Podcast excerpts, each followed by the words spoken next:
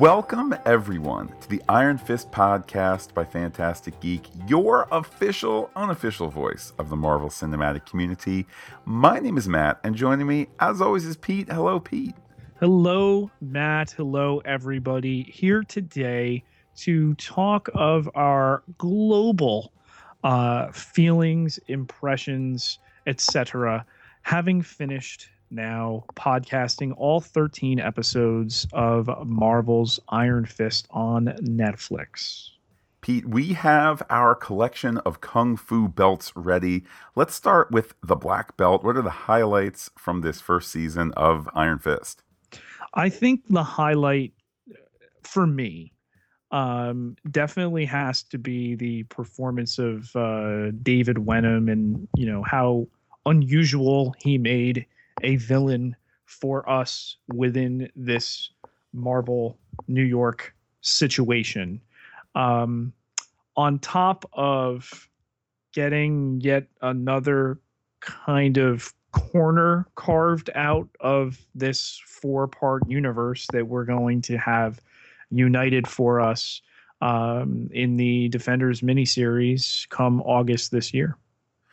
I certainly agree that uh, Harold Meachum probably was the tippity top for me as well. I think the entire Meachum trio was uh, was just this bundle of of family drama, of angst, of you know they're they're super rich but they're not happy. I mean, we all like that story, right?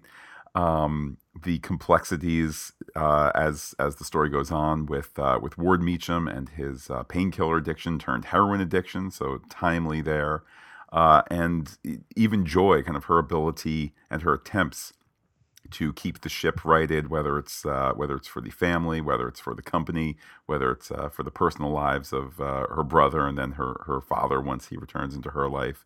Absolutely compelling stuff out of our baddies. I did not think I would appreciate come the start of this show as much as I did at the end the performance of Tom Pelphrey.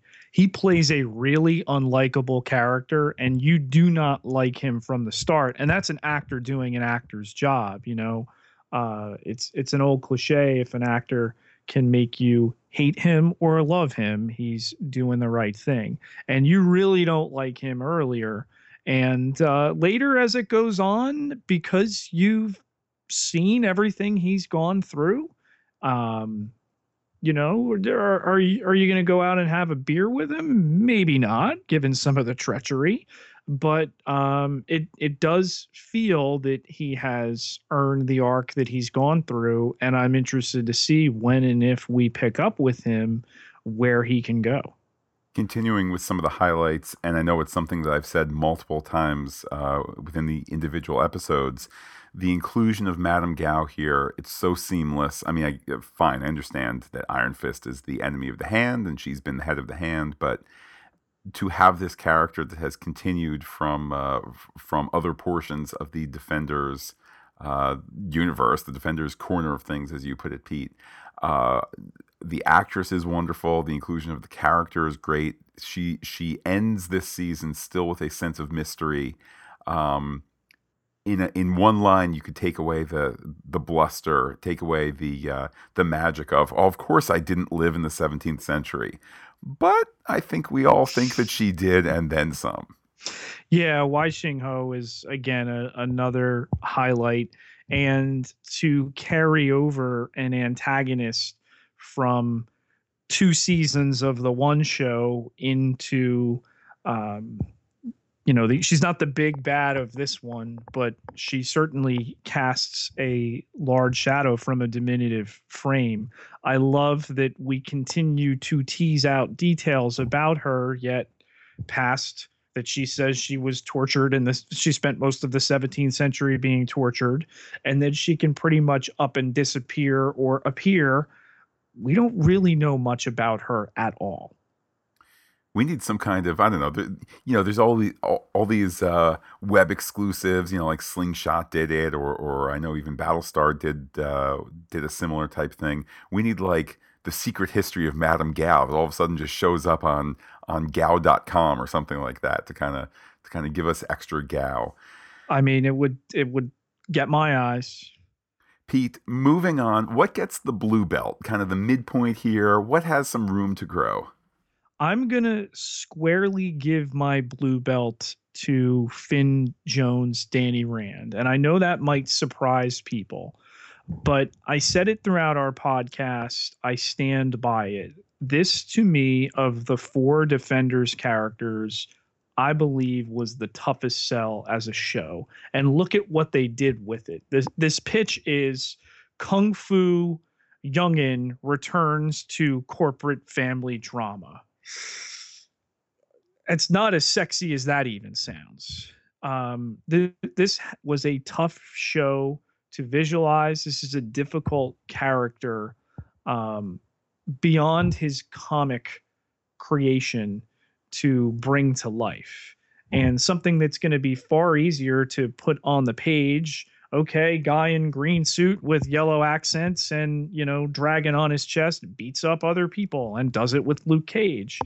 And i could have sworn we were going to get some luke cage stuff in here but obviously the way they sum that series up and they sent him back to seagate prison we're not going to break him out early so that he can get with iron fist here. And that is going to be one of the biggest things people are going to look forward to that happens in the defenders and maybe take away some of the hard feelings they had over what was deemed in some of the press and online of whitewashing of a character who in the comic book is white.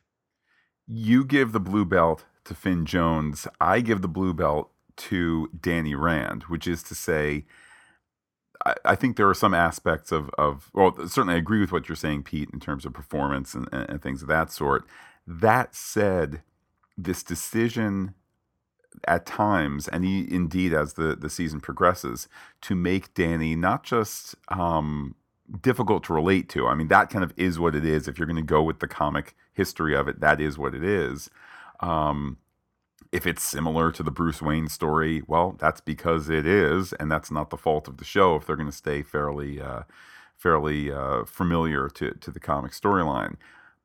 That said, to have Danny Rand continue to have this tempestuous side to him, I think that we're willing to accept it early on as we're getting to know him, um, and as we're starting to to understand that he's been away, that he doesn't quite know the rules of uh, whether it's average American society or or you know the upper crust in New York, etc. But they kind of keep returning to that, and it's difficult to look at an, an adult man who uh, does not want for the things that we want. He has no trouble paying his bills, or when should I get a new car, or or oh the price of gas is going up, or you know things of that sort. Uh, heck, Pete, he doesn't even need to get a driver's license because you know he's rich.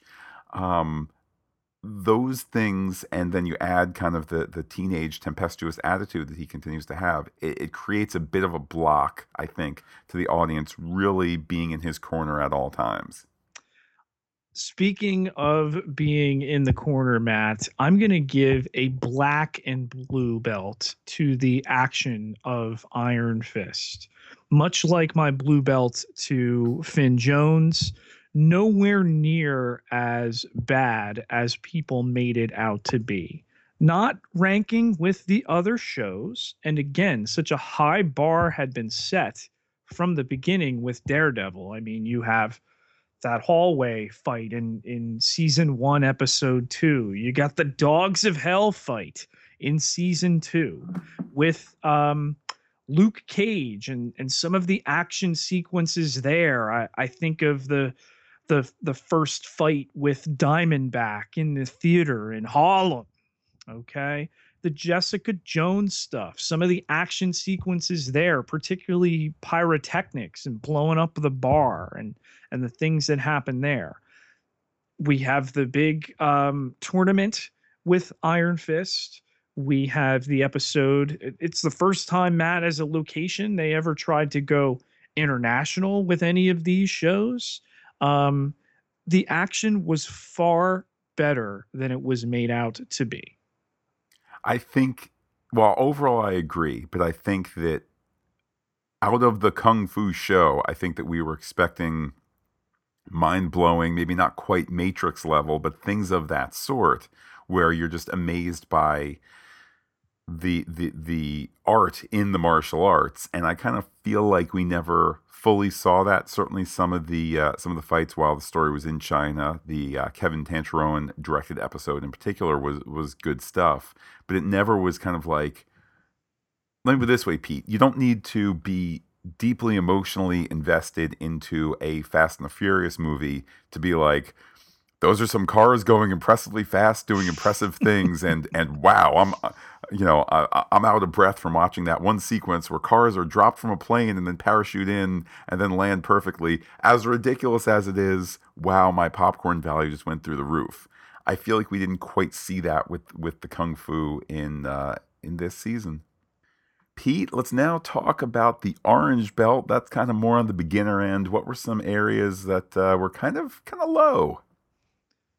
If I'm to award an orange belt, Matt, I think it it goes as far as consistency is with this season of of this TV show.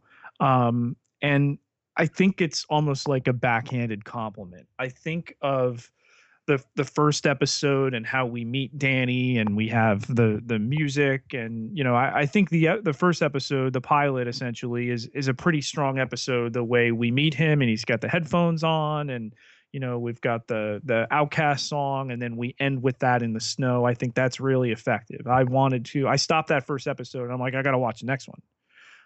Um and even the second episode is such a different type of episode. That's the one where we're you know in the uh, psychiatric hospital the the birch uh, psychiatric hospital and it's a different type of episode and that was interesting too. But you know though things change i think there are times throughout this series that uh, they belabor things. I did hear a lot of people and read a lot of people talking about them stretching storylines out. I don't know if we necessarily stretched them out as if to say that they could have been more interesting. Yeah, I I still continue to measure these shows against the first season of Daredevil, which in many ways was perhaps the most compelling season of Marvel Netflix.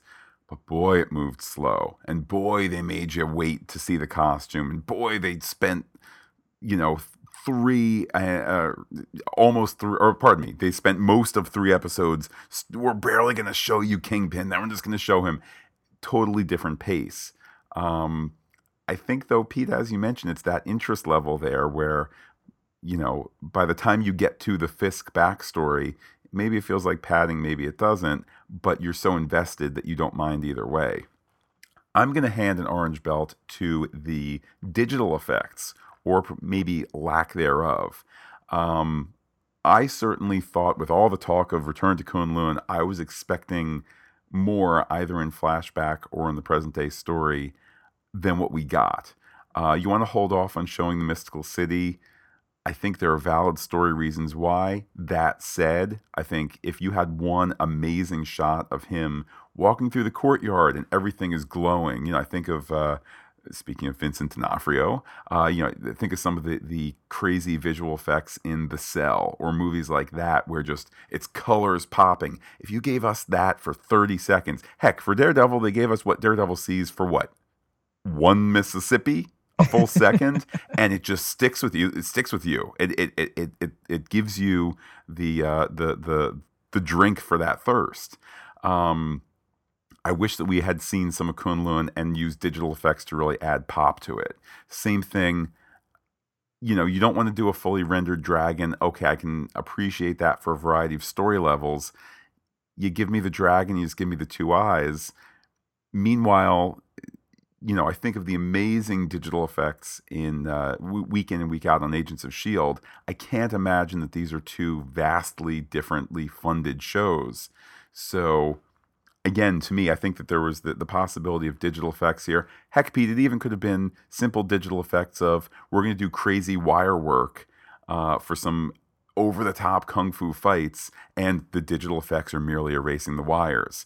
We didn't even get that there. So, Pete, that's where my orange belt gets uh, gets handed out. Pete, where does the where does the mailbag land on all of this? Well, it lands at my feet, Matt. I have a number of messages that uh, arrived while we were in the middle of podcasting the show that uh, we don't want to spoil things or anything like that. Um, so we'll, we'll get to them now. The first came courtesy of Jeremy Richards, who wrote in I presume the multiple weaknesses with Iron Fist are because Marvel have just taken their eyes off the ball. They've probably given Iron Fist to their B or C team of writers slash producers, whilst their attention has been on making sure defenders kicks total ass. I presume it was just a rush job, assuming that us fans would watch it anyway. I'm going to finish watching it. Don't worry but there are so many deficiencies about this show. We can allow for Danny's childness and rashness, but it proves bad writing when you get Rosario Dawson's character making multiple bad decisions and questionable dialogue, just completely out of character so many inconsistencies, half baked and poorly introduced slash developed characters. The most likely thing I can say is this was rushed through in half or less time than in previous series. Even Danny's tattoo looks like it's just been freshly drawn on with a marker. I know that sounds petty. Maybe we have been spoilt by the previous four series, but Marvel have, quote, unfortunately, unquote, shown us that it can be done. I'm not worried about Defenders, but upon hearing that Punisher has just wrapped production, I'm hoping that lessons have been learned from Iron Fist and the same mistakes not repeated. Okay, I'm off to watch episode 11 now. I think uh, I, think there's a lot there that is uh, that is very very valid, and unlike some of these other shows where it's been like, well, we'll get to Defenders when we get to Defenders, or you know, you're not going to do Defenders immediately after Luke Cage because Luke Cage was done immediately after Jessica Jones, which was sped up because they realized that they had gotten such great Luke Cage stuff that they wanted to continue that from Jessica Jones. Point being, you can't have Mike Colter do a year and a half nonstop of work. At a certain point, the guy needs a little downtime. Um, let alone your your crew that's involved in it, uh, those that, that carry from from uh, series to series. Um, this certainly bore the weight of this must come out in the beginning of 2017 because Defenders is second half, and that's a whole production ramp up. Um, I wonder too, Pete, you know, the role that showrunners play. We have an interesting experiment ahead of us because Scott Buck has moved from this to Inhumans. So if we kind of feel like Inhumans has some of these same deficiencies, then it's the showrunner. If not, well, maybe uh, changes have been made. If so, hey, he's the showrunner. He gets credit for that as well. Um, I wonder how much is the source material. You know, you're going to remain you're going to remain uh, faithful to it, which is usually the right choice. It's just less accessible. You know, I mean, so few of us might be billionaires or so few of us might have uh, martial arts knowledge, but Jessica Jones and Luke Cage, uh, being different from the people that you and I are, Pete, um, there was still this um, there was still this journey that the audience as a whole was taken on to understand some of the gender views uh, and gender situations in Jessica Jones or the the race and ethnicity stuff in Luke Cage. Um, was this a story that provided as uh, as fertile ground for story seeds to grow out of? I don't know. I guess I guess we'll see if there's more. the, the the biggest answer will be in a future season of Iron Fist if and when they make one. Yeah, the the showrunner stuff does worry me a little bit when you look at Scott Buck having come from Dexter where he took over the show running duties with the last couple seasons which were not well received. Um, then he gets this gig. Iron Fist hasn't been terribly well received. I'm concerned about Inhumans because Buck is doing that, I'm concerned that getting that gig might have compacted as Jeremy mentioned here, some of the the duties that went on with Iron Fist, and and we don't know behind the scenes was was somebody a deputy, is somebody waiting in the wings. They they all have these types of positions, whether they're named or or unnamed or anything like that. Um, Defenders is in the hands of the two showrunners from season two of Daredevil, Douglas Petrie and Marco Ramirez, and they've been working on that well out. Buck had been working on Iron Fist well out. So I got to wonder, you noted the effects, Matt. Did some of that stuff again get, you know, pushed back a little bit because of, you know, Buck being pulled over to Inhumans? And um, will that be an area of growth one to the other? One would think because it's going to be on IMAX screens before it comes on your screen at home at ABC um, diverging from the the showrunner stuff, uh, you had noted it before. Um, Rosario Dawson and um, that that she's been in all four of these series. Uh, but we talked in the in the previous uh, podcast for the finale that you didn't feel that she um, was able to really kind of resolve her story. And I think that Jeremy bringing it up here, uh, you weren't alone in that. I was all right with the with the way that she she's come through the four of these. I'm interested, you know, though they say that Daredevil is going to be the one that you know is kind of the Captain America of the Defenders. You know, Rosario Dawson's Claire Temple is is kind of our New York Coulson at this point. Yeah, I, I wonder how much is, um, I mean, not our kind of personal fatigue, but how much is it's the fourth one out, so there's a little bit less sizzle of, oh, oh man, Pete Claire Temple's, how'd she show up in Jessica Jones? This is crazy. Um, it is interesting. It would be interesting to go back and compare her as a character between these different shows, just to see how how do the different productions treat her. It's the same actress, it's the same character, it's the same overall arc. Um, but uh, Pete, these are good problems to have considering we have more from the Marvel Netflix side of things coming. Anything else from the mailbag? Well, Jeremy Richards underneath the the message there had written on our Facebook page, uh, "I'd love any listeners, viewers' thoughts, additions to my stream of consciousness rant." And Tony McDowell responded here, "Thought the fight scenes were very poor, considering this guy is meant to be the one." Uh, it was clear the actor was not a fighter, and most fights were in darkness to avoid showing the stunt person's face. Storyline was lacking, no real bad guy, and it feels like the whole series was sort of thrown together only because they committed to it years ago and needed the character for the defenders. That being said, I found it easier to watch than Luke Cage. I have high hopes for the Punisher because I love Jon Bernthal and I love that story arc in Daredevil. Fingers crossed. I think for for Punisher, it depend it, it completely depends what are they going to make that show about.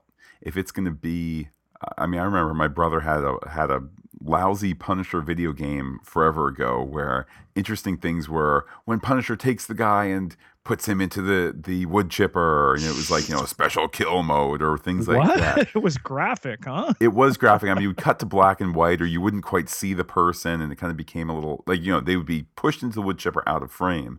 But point being it was all about the the razzle dazzle of punisher punishing.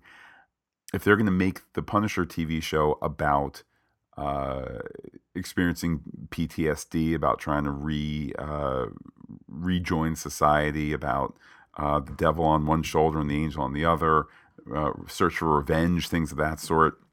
That's dark and compelling. If it's going to be about a guy that shoots real good, you know, then then you're going to have a lot of action scenes in that that kind of came from this, and uh, you know, time will tell. It, it seems Pete like the audience and us we're we're not handing out any A pluses for this uh, for this season of Iron Fist. No, no. Uh, Jeremy responded. Tony's remark here said if the Daredevil actor isn't quote a fighter unquote, they did a terrific job and spent the time teaching him how to act as a fighter. I think they just cut corners on Iron Fist. And then Greg Gear here, Matt responds to that. I think I heard that Finn Jones only had three weeks to train. That's crazy. And I agree completely. This felt like a rush job. Here's the irony of it, Pete. It was only in the last week or so of uh, of podcasting the show that uh, I read for the first time that uh, originally it was going to be Daredevil, Jessica Jones, Iron Fist, then Luke Cage, and it was because, as I mentioned before, because of this, just you know, uh, of Mike Colter burning up the screen as Luke Cage, that they that they swapped that in terms of production, which to me says, so why didn't why didn't Iron Fist stay in pre-production, uh, stay in development, whatever the proper term would be? for a longer time. Um, you know, Pete, I would uh, I I would be well served if uh, I had Finn Jones's body. So I'm not trying to sound like I'm a I'm more muscular than he is, but anytime he had his shirt off, I felt like those are not the arms of a guy who who has done lots and lots of uh, martial arts training. Uh, a little kind of slightly wimpy there, if you ask me. Uh, again, I'm sure he could he could take me in a in a fight, real or or uh, on screen, but I just kind of felt like I don't aspire to look like Finn Jones with my shirt off, kind of thing. Does that support the training? I mean, I guess it kind of must, um, just because, like you know, I, it seems like it seems like the word we keep returning to is rushed. Yeah, and it seems our viewers feel that way as well. As far as a defensive Finn Jones, I mean, he did come from an action TV show where he did action. He fought, but he fought with swords. And he spent much of the last two seasons on Game of Thrones in confinement. So, yeah, I mean, we hadn't seen him fight in a while, and we certainly hadn't seen him do the do the martial arts. I I did dig some of the style they gave to his moves. Um, I I think they did a fair job with personality of fighting styles with the the different threats that emerged. You know, I mean that that we were sometimes going over their characterization as opposed to their effectiveness in their action I, I think might have proved that the action was a little bit again better than people made it out to be. You know, I, I think of the the the drunken master. I think of the uh, the bride of nine spiders uh, and some of the stuff going on there. Uh, but even then, some of their characterization, you know, that you had the uh, the character that seems to have played Scythe, even though was never named. You know, his first appearance over dead bodies in in the karaoke karaoke bar um, that was a highlight for me of of this series that was a great great scene um, and uh, you know the the fight against the spider lady not so much Pete, just as Danny and Colleen find themselves looking into uh, or wondering what their future is, let's talk about our future here on Phantastic Geek. Uh, we, of course, have about a month of Agents of S.H.I.E.L.D. to go, uh, some Guardians of the Galaxy in the mix, and then summertime ahead of us. Yeah, we should be updating this feed, Matt, in the not so distant future. We're working on a little something special behind the scenes right now.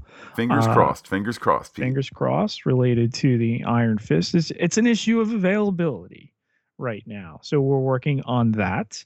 Uh, but we, of course, have uh, what two two nineteen, two twenty 21, 22. We got four episodes uh, remaining of content for season four of Agents of S.H.I.E.L.D.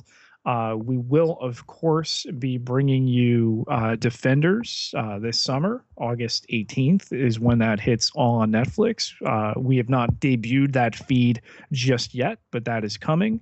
Um, we have started our uh, podcast for the Inhumans, however. That first episode is out. That is available through its own feed, should you choose to do that independent of the Phantastic Geek podcasting pop culture feed. So lots going on. Um, uh, Guardians of the Galaxy Volume 2 in the next two weeks. We'll bring you Spider Man and all sorts of other goodies over the summer. And I'm sure uh, we will also uh, continue to look back at uh, old Star Trek episodes for our uh, Discovery, a Star Trek podcast feed, uh, as well as uh, any news about the the debut for Star Trek Discovery. speaking of fingers crossed, let's see, Pete. I feel torn. I, I want what's best for the writers in Hollywood. Hope they hope they get a really awesome contract. That said, if they strike, that's going to absolutely delay Star Trek Discovery if they strike for more than whatever number of scripts they have written. So, uh, bottom line, none of these shows exist without the writers. So I guess at the end of the day, uh, a little a little uh, thumbs up to them as they uh, they try and get their slice o the pie. Well, not just the Star Trek. I mean, this Marvel universe, Matt, we are poised to by the end of this calendar year have the 200th hour episode of Marvel TV, something that did not exist until halfway through, more than halfway through 2013. It's a testament to to a bunch of great productions, great writers, actors, etc. The whole the whole shebang, the whole circus that makes a TV show happen. Jessica Jones has started shooting. Luke Cage is apparently like right around the corner for season two. Um, so yeah, let's let's get our writers um, a, a, good and fair and equitable contract so that they can get their proper slice of the the digital landscape. Something that that um, that most recent contract settlement only began to address. Well, so Pete, certainly, uh, certainly a bright future for us podcasting, whether it's uh, oldies or newies, whatever it might be. Plenty of, uh, plenty of bright future for uh, Phantastic Geek, and of course, it is made most possible by our patrons on Patreon.com/slash Phantastic Geek. They help keep the lights on, whether we're podcasting from Kunlun or Zephyr One or uh, even a lousy apartment that overlooks a whole bunch of uh, neon signs that go bzz, bzz, bzz all the time. Pete, it's our patrons that help uh, help keep those lights on. It's amazing, Matt. Every time somebody goes to uh, patreon.com, that's P A T R E O N dot com forward slash phantastic geek my right fist actually illuminates. Wow, that must be interesting. I hope that doesn't scare your wife in the middle of the night when there's strange lights flashing in the uh, in in the bedroom. I've had to explain it more than once, um, and and I have to look at it and and and explain it to other people. But in all seriousness, um, you know, we have the best listeners and fans in in the podcast galaxy. Matt, the the love, the support that you guys show uh, is, is, just incredible and cannot thank you enough. You know, humbly, we we try to throw you some perks there for you know uh, contributing to what we do, and um, you know, everybody who donates at any level gets exclusive podcast content not available on iTunes or phantasticgeek.com. And hopefully, people are getting themselves uh, something to take away past that. So, thank you again. Thank you, thank you, thank you. And uh, don't stop being you. Pete, the place where you never stop being you is twitter.com slash whatever your Twitter name is. How can people be in touch with you on Twitter? You can find me at Peter P I E T E R J K R K E T E L A A R nine thousand one hundred eighty followers. Can't be wrong. And while I am personally on Twitter as Looking Back Lost, you can be in touch with the podcast anytime you want. We are Phantastic Geek. That is fantastic with a PH, phantasticgeek.com, Phantastic Geek at Gmail, phantastic Geek on Twitter and Instagram as well. But wait, Pete, there's more facebook.com forward slash phantastic geek, all one word with a PH. But is it with you? Do you have it yet? So get on there, like it. Little thumb will come up. My fist will light up. We'll all be connected. Thank you, dear listeners, for sticking with us for another uh, season of, uh, of TV. It's always great fun getting together, and uh, we are so glad to have you along for the ride. Pete, this wraps up Iron Fist season one. Uh, I'm sure that we will uh, update this feed in the future. Maybe, hopefully, with that secret thing we're working on. If not, certainly uh, future news of the series, uh, future appearances of Iron Fist in Defenders, etc. So, with that, Pete, I will say goodbye to all our listeners and give you the final season one word. I am Danny Rand, and I am the Iron Fist.